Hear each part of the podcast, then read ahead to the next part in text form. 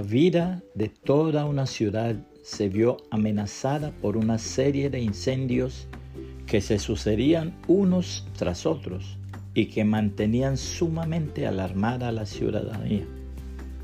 Se hacían investigaciones y se mantenía una estrecha vigilancia con el fin de descubrir el origen de los fuegos. Al fin, después de haber sufrido grandes pérdidas por esta causa, sorprendieron a un hombre en el momento preciso en que arreglaba las cosas para que se produjera un incendio. Lo que muchos no podían comprender fue que el hombre era nada menos que uno de los miembros del cuerpo de bomberos de la ciudad. Se le tenía como el bombero más esforzado de todos, pues siempre era el primero en llegar al lugar de los incendios. Realizadas las investigaciones, todo quedó en claro. Se había establecido que el bombero que primero llegara al lugar de un incendio se le daría un premio en dinero y él, en interés de ganarse el premio, cometía su crimen. Cuando por fin llegó el día cuando iba a ser juzgado, hizo que su esposa y sus hijos estuvieran presentes en el juicio y antes de que el juez dictara su sentencia, pidió clemencia. Señor juez, dijo señalando a su esposa y a sus hijos, en nombre de mi esposa y de mis hijos a quienes tengo que mantener, le pido clemencia.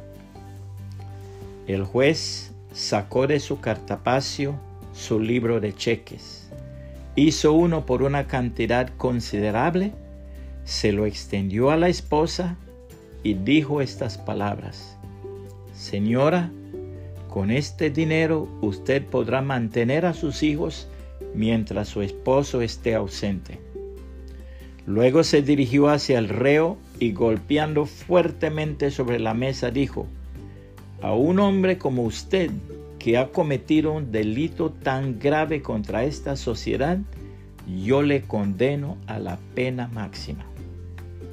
La palabra de Dios nos declara, pero ahora, aparte de la ley, se ha manifestado la justicia de Dios, testificada por la ley y por los profetas, la justicia de Dios por medio de la fe en Jesucristo, para todos los que creen en Él, porque no hay diferencia, por cuanto todos pecaron y están destituidos de la gloria de Dios siendo justificados gratuitamente por su gracia, mediante la redención que es en Cristo Jesús, a quien Dios puso como propiciación por medio de la fe en su sangre, para manifestar su justicia, a causa de haber pasado por alto en su paciencia los pecados pasados, con la mira de manifestar en este tiempo su justicia, a fin de que Él sea el justo, y el que justifica al que es de la fe de Jesús.